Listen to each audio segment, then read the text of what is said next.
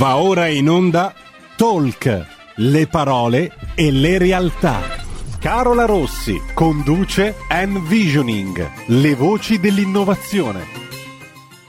Buongiorno amici di RPL, ben ritrovati nuovo appuntamento del giovedì e sapete che il giovedì significa una cosa sola, significa envisioning e quindi come al solito sono in compagnia di Silvia Bernardini. Ciao che Silvia, tra l'altro... Attenzione! Tra l'altro stavolta mi sono portata la Carola in trasferta insieme a me. Infatti, per chi ci sta seguendo dai nostri canali social vedrà che io e Silvia siamo nella stessa, nella stessa stanza. stanza. E dove siamo di bello oggi Silvia? Eh, oggi siamo in un mondo sorprendente che abbiamo scoperto praticamente per sbaglio, ma che eh, rappresenta secondo me uno di quei pezzi della storia italiana che tutti, ma proprio tutti hanno vissuto. Siamo a Medolago, in provincia di Bergamo, perché qualche tempo fa, avendo un'esigenza un po' particolare legata ad uno shooting fotografico, ho avuto il piacere di incontrare un'imprenditrice che si chiama Anna Maria Mungo.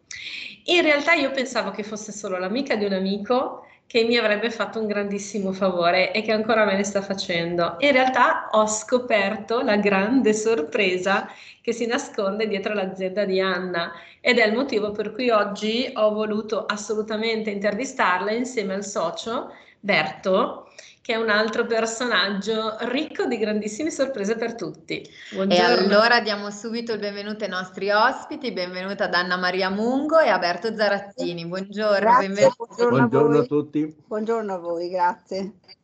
Eccoci Anna Maria, Berto, voi siete i soci fondatori di un'azienda, la Quick Pack SRL, e allora vi chiederei magari appunto di spiegare un po' meglio anche ai nostri ascoltatori di che cosa si occupa la vostra azienda.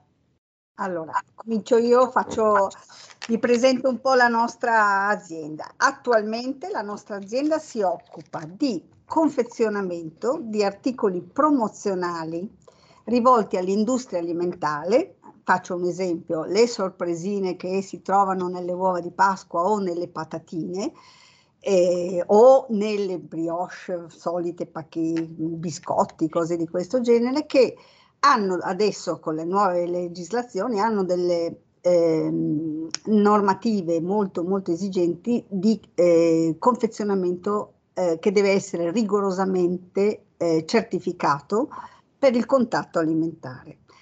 Allora, voi sapete che adesso si prende, si compra quasi tutto d'importazione. Ecco, quello che arriva o di importazione o di produzione viene considerato come un oggetto un po' particolare che non deve, tras- che non deve trasmettere nessun tipo di eh, eh, coloranti o odori particolari e devono essere tutti protetti. Noi abbiamo le macchine che fanno questo tipo di confezionamento, una parte. L'altra parte è la parte che noi chiamiamo il problem solving, ovvero sia eh, abbiamo un reparto dove ci sono le nostre mh, mm, bravissime operaie che lavorano manualmente e che eh, sistemano quello che sono gli errori purtroppo dei clienti, ma ahimè magari un errore di cartotecnica, una stampa sbagliata, hanno sbagliato un codice, dobbiamo rietichettare, dobbiamo risistemare un oggetto perché è stato assemblato in maniera non corretta e quindi facciamo anche questo. In più ci occupiamo anche di eh, assemblaggio per la cosmetica e per, l'industria cartotecnica, insomma, un po' di cose. Wow, quindi insomma una grande esperienza in generale nel mondo del packaging direi perché eh, appunto da, da, quello che ci ha anticipato poi magari Anna approfondiamo un po' in particolare qualche, qualche aspetto, però appunto una lunga esperienza. Eh, qual è stato un po' il vostro percorso aziendale? Diciamo, voi avete sempre eh, solo fatto questo oppure eh, so, vi faccio questa domanda un po' diciamo retorica perché so che perché in realtà sappiamo che avete appunto un, un, lungo percorso alle spalle, quindi ci piacerebbe conoscerlo. Um, allora, eh, oggi posso dire di essere eh, il vivente, il primo fond- fa- fa- produttore, diciamo, di sorprese. Eh, la mia attività risale agli anni 65 con la fornitura delle sorprese del TIDE che si, era polvere lavapavimenti, Bella. e successivamente San Carlo, di cui siamo ancora, a distanza di oltre 40 anni, fornitori, collaboratori, risolutori dei problemi delle importazioni, eccetera. La nostra grande esperienza nel settore della promozione degli anni 80 e 90 ci ha provato ad avere un'esperienza merceologica incredibile, per cui uno che dice eh, ho due pagine sbagliate, tagliarle e rincollarle, sembra una follia e noi lo facciamo. Ho sbagliato una copertina, cambiamo una copertina, eh, oppure tante volte eh, semplicemente trovare la soluzione di fare un, uno sleeve che sarebbe foderare come se fosse la copertina di un flaccone a, de, a dei rotoli e delle cose con delle esigenze di andare anche sotto all'appoggio in modo da proteggere il, completamente, cosa che non tutti possono fare, oppure non ci sono tirature tali da dire ne devi fare un milione al mese, si inventa la macchina che lo fa. Ma se ne devi fare 50.000 al mese bisogna arrangiarsi in qualche maniera, perché il mercato lo richiede, lo apprezza e quindi eh, si va avanti.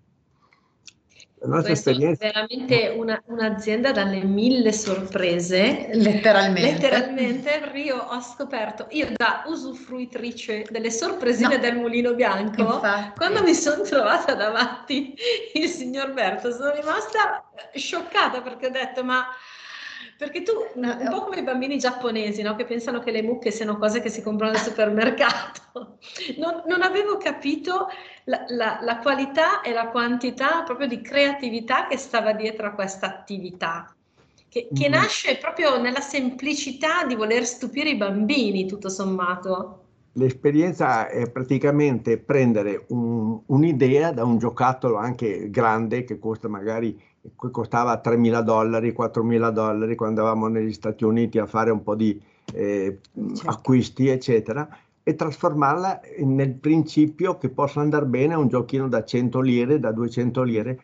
E all'epoca era esplosa il concetto della barilla col mulino bianco che gli è esploso in mano. Siamo partiti mm. con l'idea di fare 60-70 milioni, abbiamo passato i 100 milioni all'anno.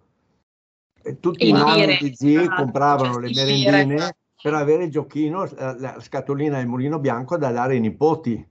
Sì, eh, beh, io, io da, da, bambina degli anni Ottanta effettivamente oggi sto realizzando un po' un, un piccolo sogno perché confesso che appunto anch'io in quell'epoca bramavo proprio la, sì, la, merendina, il pacco in realtà di merendine per poter andare a scoprire che cosa ci fosse dentro. Quindi in realtà era, è, è un meccanismo a mio avviso geniale perché poi fa leva su, su delle emozioni molto semplici, molto eh, genuine, spontanee che però effettivamente regalano poi una felicità incredibile al bambino perché proprio è l'atto stesso di trovare la sorpresa, al di là magari poi di quello che c'era dentro realmente, però proprio l'atto eh, di scoprire, no? di attesa, di, di, andare a trovare qualcosa. Quindi veramente... È cambiato però completamente il mercato con mm. le igiene eh, igieniche, eccetera. Per esempio, fare, noi abbiamo fatto 200 numeri del Corriere dei Piccoli, per esempio un, un numero per dire banalissimo, le voci del bosco, fare mm. tutti i richiami, il merlo, il passero, il fringuello, eccetera. Adesso glielo vai a proporre, dice come? Lo devono mettere in bocca, ma si parla del cielo, non si può. Eh, devo fare questo. Ah no, se lo girano, se lo danno in testa, ah non si può.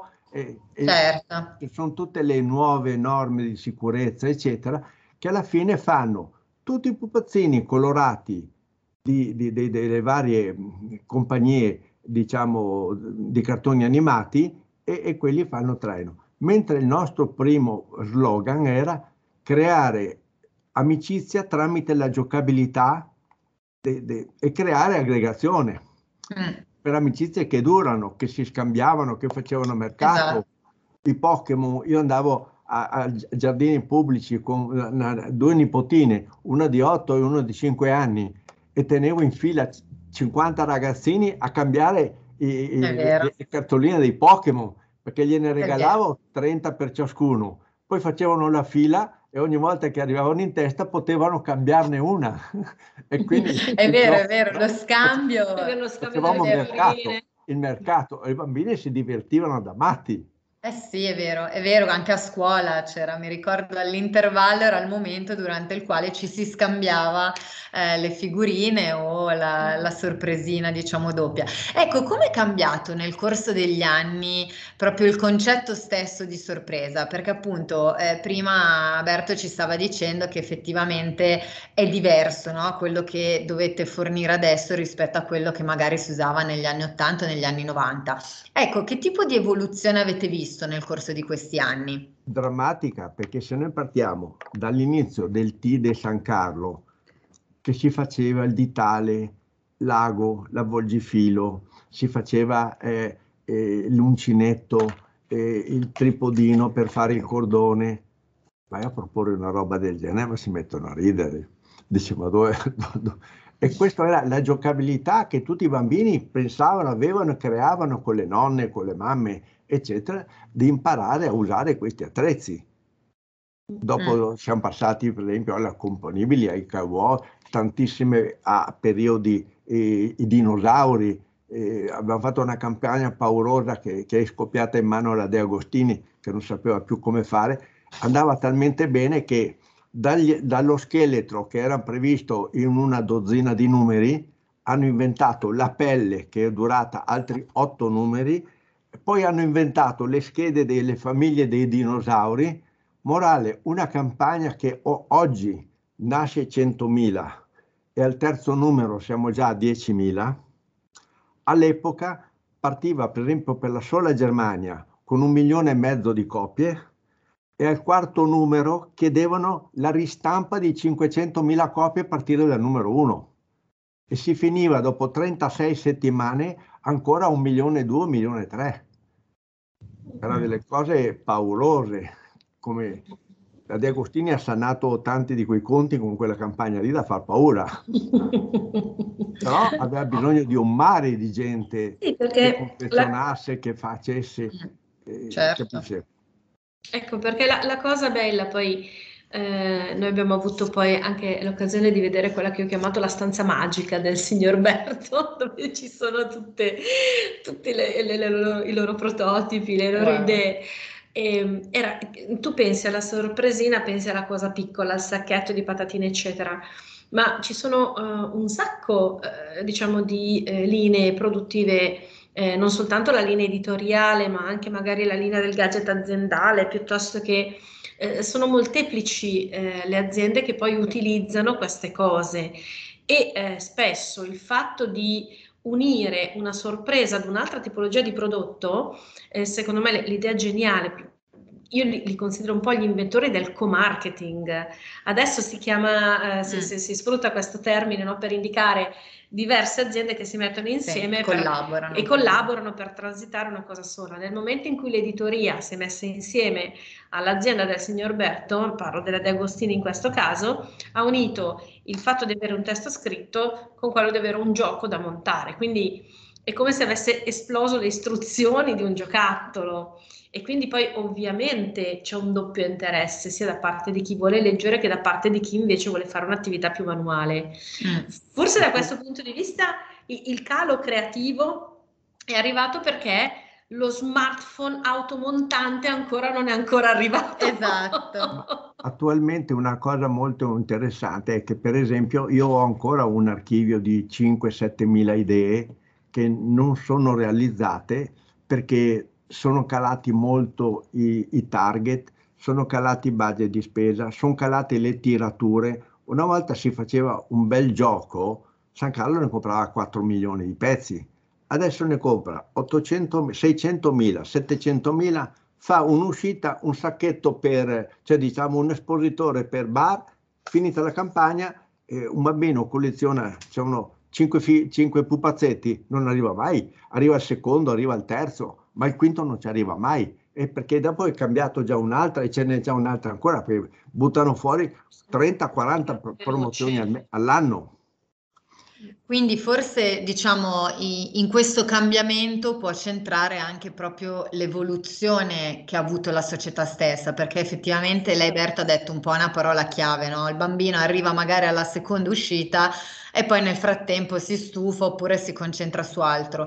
Quindi forse una cosa anche che è cambiata è proprio il nostro modo eh, di approcciare alla sorpresa stessa. No? Io mi ricordo che appunto eh, diciamo i, i, figli degli anni 80, diciamo così, quindi chi adesso magari nella fascia eh, dei 40 anni, in realtà era molto fedele al tipo di sorpresa, no? Perché comunque mi ricordo che si andava a individuare magari un tipo di collezionabile che poi si voleva portare avanti e finché non si finiva, anzi c'era un po' un senso, si viveva un senso di frustrazione se non riuscivo a finire, io ho ancora a casa, a casa di mia mamma del, eh, gio- dei giochi o delle linee che non sono riuscita a completare e che mi ricordo mi avevano creato insomma un po' un senso di frustrazione.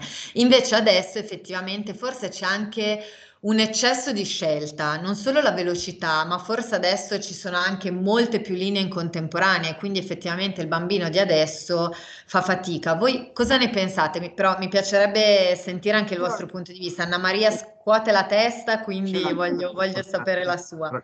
Su quello che lei ha detto, la cosa più importante è questo. C'era il mercato, lei a scuola mm. trattava, cambiava, adesso non c'è più mercato.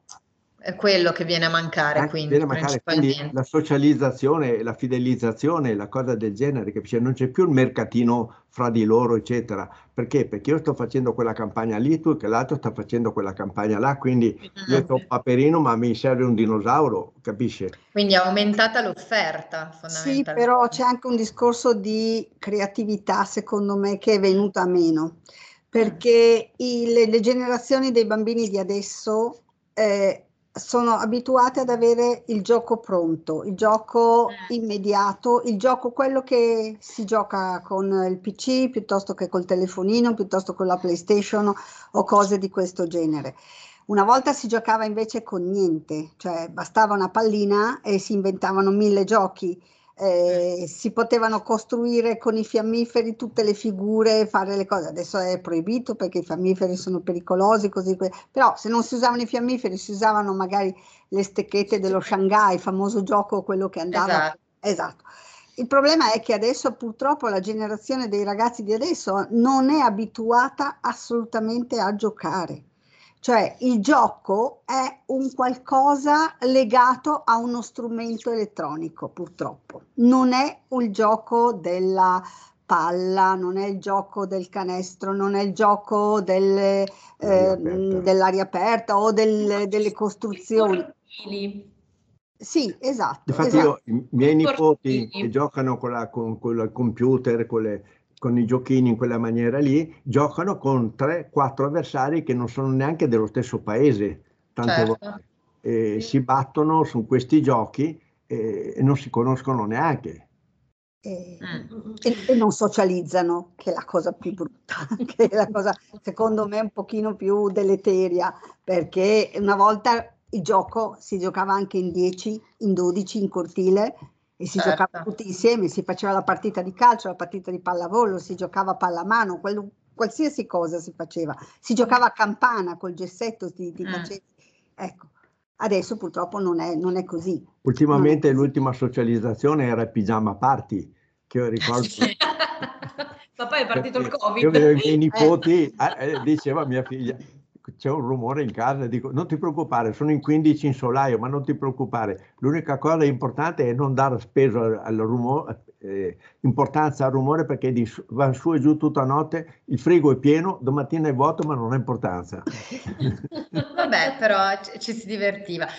Ma e su questo vorrei fare una riflessione perché è vero, ehm, le, le nuove generazioni han- hanno delle altre abitudini, no? Quindi mm. effettivamente hanno cambiato il loro modo, però mi rendo conto io anche da mamma di un bambino piccolo che ha due anni e mezzo, quindi comunque nella fascia proprio diciamo iniziale, però eh, io vedo che quando gli sottopongo delle cose molto semplici, quindi degli oggetti d'uso comune piuttosto che banalmente la carta o cose molto semplici che si si trovano in casa, lui rivolge un'attenzione molto alta perché comunque eh, secondo me questa voglia di eh, gioco semplice, di usare la, la, creatività che è innata in tutti noi, secondo me c'è ancora. È semplicemente a volte, eh, diciamo forse crescendo, i bambini si lasciano prendere anche dalla comodità dei giochi già fatti. A volte in questo facciamo un errore anche noi genitori. Eh, mi metto nel... Il problema è in parte anche educativo esatto, della famiglia. Esatto, no? Secondo, che, eh... secondo me un problema importante è, eh, primo, fino a una certa età sono guardati a vista. Io mm. ho avuto esperienza due o tre anni fa che ho partecipato a, alla, all'oratorio al CRE. E ah. inventare i giochi del CRE, dici i soliti giochi. Io dico no, sono andato a comprare dei sacconi per fare la, la, le corse coi sacchi. Con i sacchi. La corsa coi sacchi da solo. Papà e bambino, mamma e bambina. Devi vedere che capitomboli. Certo. Eh, no, è vero. Tiro alla fune, e, eccetera. Si, e si divertiva, divertiva come matti, perché mai visto una roba del genere. Esatto, cioè, esatto. Cioè, provare i vecchi giochi eh, dargli una novità, non correre da solo, correre col papà, correre con la mamma, oppure legargli la gamba a giocare a due, un adulto, un piccolo, eh, con la gamba legata. Eh. In un contesto però dove spesso il tempo sembra no, non agevolare la famiglia. Certo. Poi sicuramente ci sono dei tempi dove uno, eh, se non è pigro, può comunque interagire no? con i propri figli ma a volte io dico sempre quando mi dicono ma tu che, in che sport sei più esperta e rispondo nel divano selvaggio della domenica pomeriggio. Poi fortunatamente i miei figli sono grandi. La corsa con i sacchi no, quella proprio non l'ho fatta. Però per esempio andare al parco, eh, correre piuttosto che eh, questo sì, ma ecco, rispetto per esempio alla mia infanzia, eh, dove nel quartiere, eh, diciamo, periferico della città giocavamo in strada e a turno uno faceva il palo per l'orare macchina quando arrivava la macchina, mi rendo conto che adesso i miei figli vivono e sono cresciuti in un condominio dove fino alle 4 non puoi fare rumore, mm. non puoi calpestare l'erba, eh, gli animali devono essere portati da un'altra parte e quindi tu lavori dal lunedì al venerdì, certo poi il sabato vai nel parco e il parco hai la zona dei giochi con l'altalena, la zona di quelle dove ti arrampichi. Per cui come dire, forse siamo anche un po' troppo strutturati sì, sul piano sociale per, per, riprendere in mano queste vecchie abitudini che non siano in, test, in, contesti un pochino un coordinati, po più semplici, semplici. semplici. Silvia, noi ci dobbiamo fermare per un minuto di pubblicità, ma restate con noi che continuiamo il discorso e questo tuffo, ma ne, non solo nel passato, perché adesso parleremo anche del futuro, quindi come eh, si può accontentare il mercato. A tra poco. Fatti sentire per sostenere la tua radio. Anche e soprattutto per partecipare in prima persona ai tuoi programmi preferiti. Abbonati a RPL. È facile, economico e democratico. Vai sul sito radiorpl.it, clicca Sostienici e poi abbonati. Abbonati, abbonati, abbonati. Lo puoi scoprire sul nostro sito radiorpl.it, clicca Sostienici e poi abbonati. Ok, just a second. Chi fa domande? Rieccoci Rieccoci, ben ritrovati amici di RPL, siamo sempre qui in collegamento con i nostri ospiti di oggi, Anna Maria Mungo e e il signor Berto Zarattini di Quick Pack SRL. Abbiamo fatto nella prima parte un, un viaggio meraviglioso a mio avviso perché abbiamo un po' visto come è cambiato anche il mondo del, del packaging e soprattutto abbiamo parlato del, di un mondo meraviglioso, quello delle sorprese. No? Abbiamo parlato proprio delle classiche sorprese che si trovavano nei pacchetti di patatine piuttosto che eh, nel, nelle merendine de- ecco, per i diciamo bambini. diciamo e abbiamo visto come effettivamente nel corso degli anni eh, sia molto cambiato il mercato perché stavamo, stavamo riflettendo proprio prima della pausa, sono anche un po' cambiate le generazioni, i bambini di adesso sono diversi da quelli che potevano essere i bambini degli anni 80 o anche degli anni 90. Ecco Anna, Berto, a questo punto mi piacerebbe sentire un po' la vostra su com'è adesso la, la, situazione e soprattutto come si può eh, accontentare appunto una generazione che è diversa e che ha, abbiamo visto, anche dei ritmi un po' diversi da quelli che avevamo magari negli anni Ottanta? Allora, adesso la situazione è completamente capovolta rispetto a, a 30 anni fa, 40 anni fa. La, i, i, gadget, i giochi, diciamo che ci sono, sono giochi, quelli che io definisco giochi immediati, cioè giochi che catturano subito la, la, la, la, vista del ragazzino che può essere il pupazzo collezionabile del, eh, dell'eroe del cartone animato piuttosto che del fumetto e quindi eh, sono statici, chiamiamolo così, non sono creativi nel senso che non danno la possibilità al, al bambino, al ragazzino di eh, usare quell'oggetto per creare altri giochi.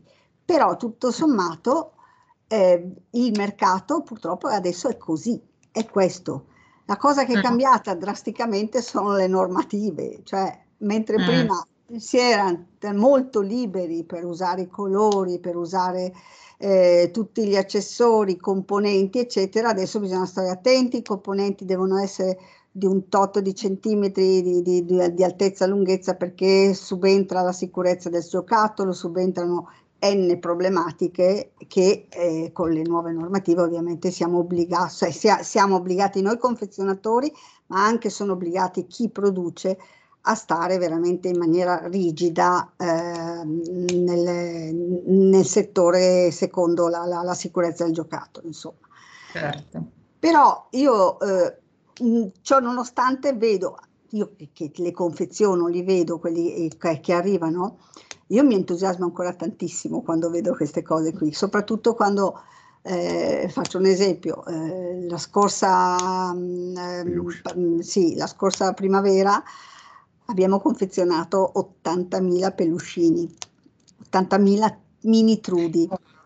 Io mi sono sentita non bambina, uno. no, non uno, eh, e quando li hanno messi, li hanno messi sul bancone de- de- delle macchine dove dovevano essere confezionate. Io eh, in quel momento, se potevo tuffarmi lì, lì dentro, eh. mi sarei tuffata molto volentieri. E vi, assicuro, e vi assicuro che fa ancora, fa ancora molto piacere vedere i peluscini, vedere i pupazzetti, vedere i giochini, anche le cose che ci, ci propongono a noi che, da fare diciamo come prototipi per le prossime campagne promozionali. Io quando le vedo dico guarda che bello questo, guarda che meraviglia che questo. Ah, cioè, anche se è venuto a meno, diciamo, la parte, l'aspetto di giocabilità, però hanno un'inventiva e una creatività che sono veramente belle per cui l'occhio veramente del bambino è veramente attratto da cose di questo genere. Io divento matta, ripeto, divento veramente matta e se posso, eh, magari me, nel mio ufficio qualche campione, cose eccetera, me li tengo tutti su, sul mio scaffalino perché veramente sono stupendi, sono cose molto belle. Il discorso è di cercare sempre cose nuove, che non è facile, perché la cosa, la cosa più complicata è proprio lì ogni volta bisogna fare qualcosa di nuovo, qualcosa di bello, qualcosa di diverso, perché se no si ricade nella banalità e quindi non è semplicissimo questo. Quest'anno è stato un anno drammatico per l'importazione con la Cina, con la pandemia e tutti quei problemi. Il 50% delle sorprese sono state prodotte in Italia con escamotage, andando a fare sorprese non di plastica, non dipinte, ma i vecchi giochi vestiti in moderno. Un vecchio memory, basta cambiargli la copertina, il memory è sempre quello.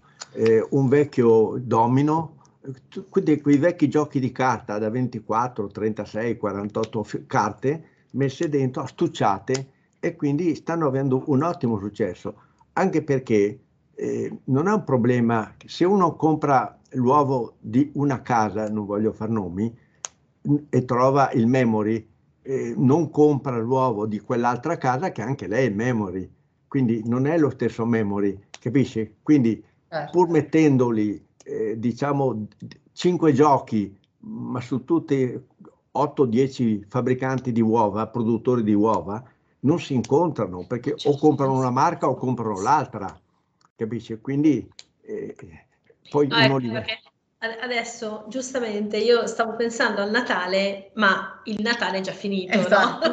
Sì, Stiamo già cioè- pensando alle uova di Pasqua. Sì, sì.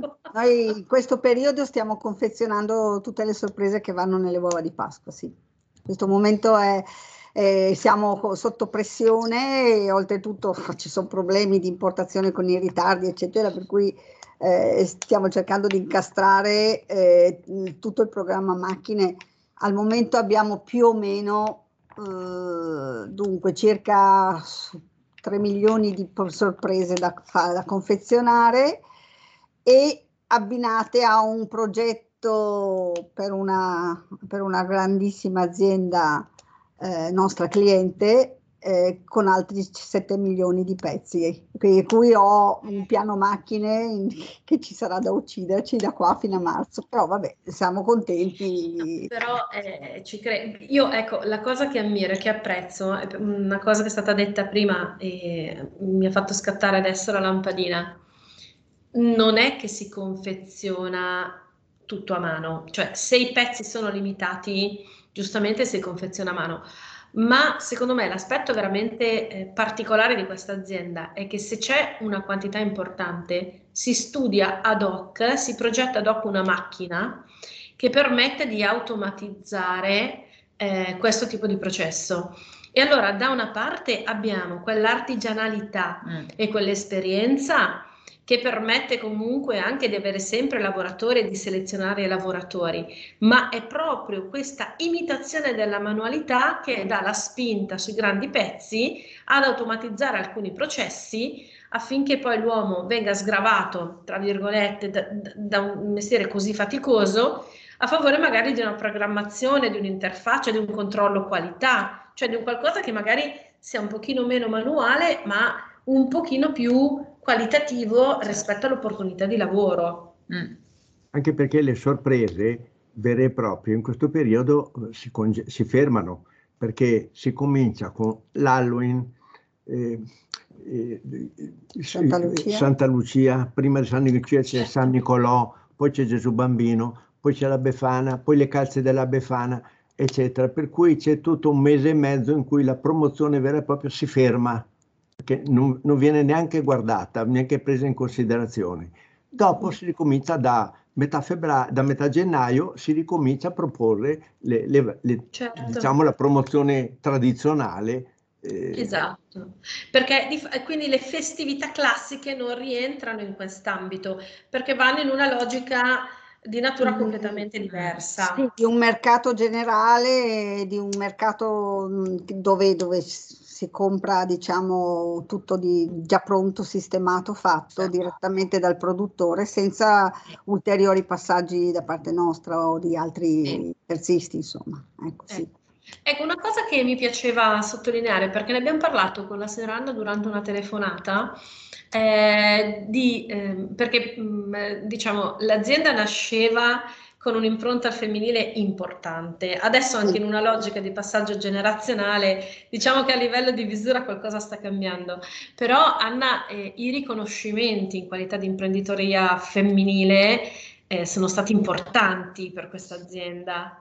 Allora, sì, perché adesso QuickPack è nata da, eh, diciamo, da una, da una fusione di una nostra precedente azienda dove praticamente era prevalentemente femminile, dove io ero a capo praticamente di tutto. E, e tutte le nostre, diciamo, le nostre maestranze, i nostri dipendenti per il 90% erano tutte fe- al femminile e quindi beh, non, non so se posso far nomi, però c'è stata una grande azienda italiana.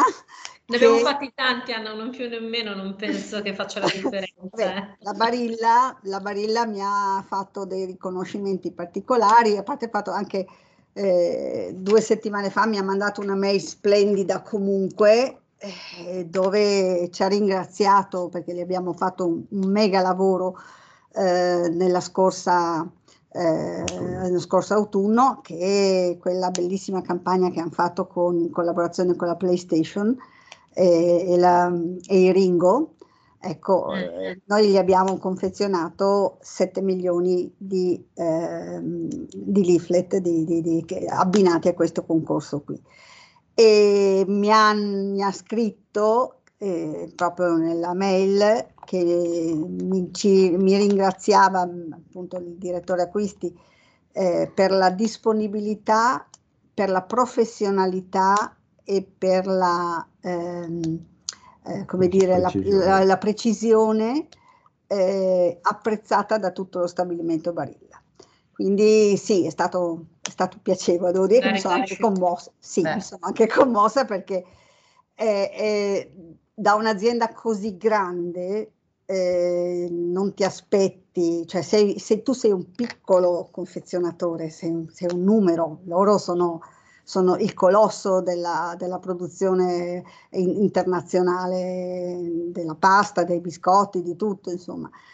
E non ti aspetti assolutamente una cosa così, invece è stata veramente una cosa molto molto apprezzata. Devo dire che ehm, eh, con loro abbiamo eh, intrapreso un rapporto di lavoro negli ultimi 3-4 anni veramente valido e ci troviamo molto bene, ma è- è piacevole lavorare con aziende di questo genere.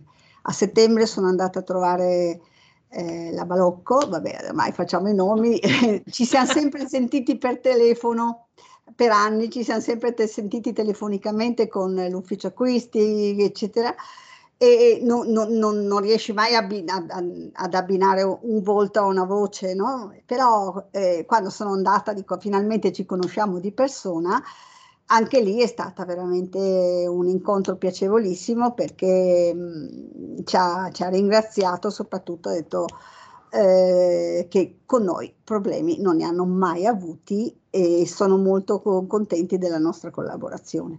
Quindi sì, sono molto contenta, devo dire, anche se mi sono trovata catapultata in questo lavoro perché in realtà io non dovevo neanche fare questo lavoro qui e che per colpa sua. Tutta colpa sono- di Berto. Ecco. Tutta colpa di Berto, sì, perché nel 97 mh, mi chiese di dargli una mano eh, nel suo ufficio promozionale che aveva a Milano e mi ricordo che quando entrai il primo giorno eh, io arrivai intorno alle otto e mezza e, e come aprì la porta mi vidi arrivare dei- degli aeroplanini di carta che mi passavano davanti, sopra, sotto, gli ho detto ma scusate cosa state facendo? Stiamo, pre- stiamo provando dei prototipi per degli aeroplanini per la San Carlo da mettere nelle patatine. 4, Per cui- milioni di pezzi. Ecco, per cui mi sono ritrovata, ho detto, ok, qui si gioca bene. Ecco, allora Sì, beh, perché allora, io sono sempre stata molto contenta, eh, da, mm, gio- giocare, il gioco è sempre piacevole, ecc- eccetera. Poi sono sempre stata abbastanza creativa perché comunque come persona io mm, mm, sono una pseudo artista, diciamo se posso dirlo, perché ho dedicato tantissimo tempo alla musica, al pianoforte, perché io arrivo da lì, eh, sono un insegnante di pianoforte, per cui eh, ho fatto i i miei studi, ho sempre insegnato e anche a Milano insegnavo pianoforte prima e mi sono trovata appunto catapultata in questa, in questa realtà e quindi la parte creativa grazie al cielo è rimasta, per cui va bene, Certo. ecco, quello Ah, è la sì. cosa più bella. Però oserei dire anche il metodo e la costanza Esatto. della tecnica che poi permette di arrivare alla Sì. precisione. Sì, Quindi infatti. Sì, perché bisogna... forse- Ecco, la cosa bellissima che posso dire che eh, con tutti i miei studi, con la disciplina che io ho ricevuto dai miei studi, l'ho ribaltata in questa realtà qui.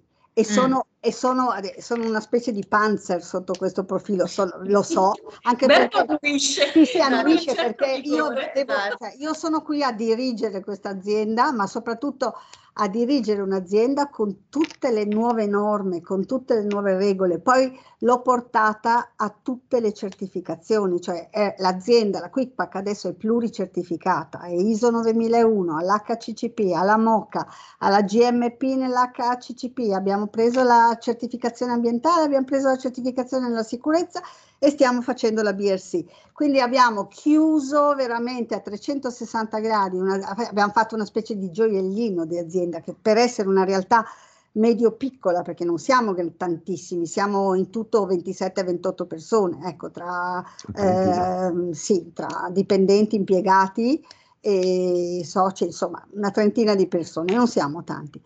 Però eh, è una realtà che se vogliamo eh, ha eh, tutte le carte in regola per eh, concorrere nelle più grosse gare d'appalto senza nessun problema. Questo sì. Ah, solo a conferma delle complimenti ricevuti, be- fino al giorno prima era nessuno ha detto niente. È andato, per, è andato tutto bene perché nessuno ha detto niente. Quindi esatto. il, salto di, il, salto di, qualità è stato lì, da nessuno ha detto niente ai complimenti ufficiali. Al compli- eh, complimento sì. concreto. Nella, nella, nella, precedente campagna che avevamo fatto due anni fa, due o tre anni fa, avevamo, fatto, avevamo 29 milioni e mezzo di adesivi. Di, di adesivi, di figurine da raccogliere e fare eh, confezionare a 5, quindi sono venuti più o meno eh, sui 7 milioni di pacchettini, qualcosa del genere, 5 milioni di pacchettini. Non riesco neanche a contare. Sì, no, no, sì, no, eh, eh, allora, sì, dopo si ha anche la nausea, no, per, per vedere sempre le stesse cose, però vabbè, eh, le, le, vedo. E, ehm, in quel, in, quel, in quel, momento lì, so che telefonai io alla Barilla e dissi, ma mh, mm, dagli stabilimenti non, non, ho sentito nessuno. E mi fa, e ti lamenti? Dico, no, dico, non mi dicono se la merce che hanno ricevuto va bene, fa, nessuna nuova, buone nuove. Quindi esatto. abbiamo fatto tutta la campagna che lavorando parecchio perché facevamo i turni, eh, lavoravamo praticamente 12 ore, facevamo i turni di 6 più 6 per riuscire a stare dietro alla produzione perché sono andati un po' in ritardo con la parte grafica, con le royalty, eccetera. E quindi noi abbiamo dovuto correre dietro come, come dei matti. Ecco, un'altra cosa è la nostra flessibilità. Noi abbiamo, allora, un nostro difetto sia mio di Berto, non riusciamo di dire mai di no al cliente, purtroppo. purtroppo nel senso che siamo, allora, lo, capiamo le esigenze, sappiamo, sappiamo cosa vuol dire, ma non riusciamo veramente, anche, anche quando ti chiedono l'impossibile, per noi è difficile dire no, guarda, non riesco a fartelo. E quindi cerchiamo veramente di accontentare il cliente a 360 gradi. E poi magari la notte ci viene il mal di testa perché non sappiamo come, come, come coordinare tutto. Poi grazie al cielo abbiamo delle, degli operai, delle ragazze d'oro, veramente d'oro, sono bravissime, con le quali abbiamo anche uno splendido rapporto, diciamo che non è un rapporto da titolare a, a dipendente, c'è, c'è qualcosina in più, ogni tanto poi si va giù, si fa la battutina, si scherza, magari ogni tanto faccio il dolci prendo, faccio le torte, le porto giù, dico ragazzi ho fatto un esperimento, allora li porto giù le torte di mele, le torte di pere, le cose, ma è anche per un discorso di gratifica, perché se lo meritano comunque. Ecco. Tornando al discorso delle figurine di prima, la mm. cosa che ha dimenticato è che loro non dicevano niente. Facciamo una campagna con 10 figurine e io dicevo a lei, no, non esiste. Facciamo dopo 15 giorni, sì, sono diventate 30 figurine, 30 soggetti. Non, bah, una bufala. dopo un mese sono diventato 50, comincio a crederci. Diven- eh, passa 20 giorni, no, 75, però ci fermiamo. Adesso ci siamo. A un bel momento scoppia la bomba. Abbiamo fatto un contratto con youtuber e in ogni pacchettino da 5 figurine doveva esserci una figurina per ognuno dei... Quindi delle famiglie. Nessuno sapeva fare gli impianti stampa. Eh sì. Ho dovuto andare giù da... Ho lasciato stare Barile che facesse i suoi cose, da chi doveva stampare a fargli tutti i fogli macchina per poter realizzare la raccolta, gli automatismi proprio. Nessuno più sapeva niente. Le nuove generazioni, sì, dottore, laureato, eccetera, però quando arriva lì Oh. Senso pratico poco. A scuola, a scuola non me l'ha insegnato. Eh, ma infatti ci stiamo portando a casa dei, dei begli insegnamenti. Tra l'altro vi ringrazio perché appunto, soprattutto in queste vostre ultime battute, effettivamente avete passato dei messaggi a mio avviso anche molto belli e che possono anche essere molto utili per chi magari Sì, ci sta di ascoltando. stimolo, Di anche di stimolo. stimolo. Perché- ogni tanto qualche feedback si può dare. Esatto, esatto. No, e poi mi porta a casa sicuramente una grande passione che nonostante i tanti anni comunque ancora traspare e che quindi L'ultima battuta, l'ultima battuta. Da anni il mio bigliettino da visita se lo tengono nel portafoglio come il santino di quando sbagliano qualcosa. Io sento gente che non sento da dieci anni e mi dice ciao, se- lavori ancora? Sì, ma sei attivo? Sì. Sai, avrei bisogno, ho sbagliato. Un santino. Quindi ancora di ispirazione per il suo grande senso pratico e soprattutto anche direi il problem solving che Assolutamente. non Sì, sì, guasta. sì, sì, sì. Purtroppo noi siamo, siamo in chiusura, io Come co- sempre. come sempre con Silvia non riusciamo mai, dovremmo prolungare il tempo Sì. di talk all'infinito. No, io ringrazio tantissimo Anna Maria Mungo e Berto Zarattini per essere stati qui con noi oggi e per aver condiviso la vostra esperienza e la vostra testimonianza che davvero a mio avviso eh, è stata proprio anche non solo stimolante ma di ispirazione, anche anche ricca, ricca, anche ricca, ricca. Sono perché- le belle storie che ci piacciono perché Vero. L'innova- l'innovazione è proprio nel sangue, Esatto. circola e non si ferma mai. E quindi complimenti e continuate così, veramente. Grazie, per Grazie. essere stati qui con noi. Grazie a voi. Grazie, grazie, buona domenica.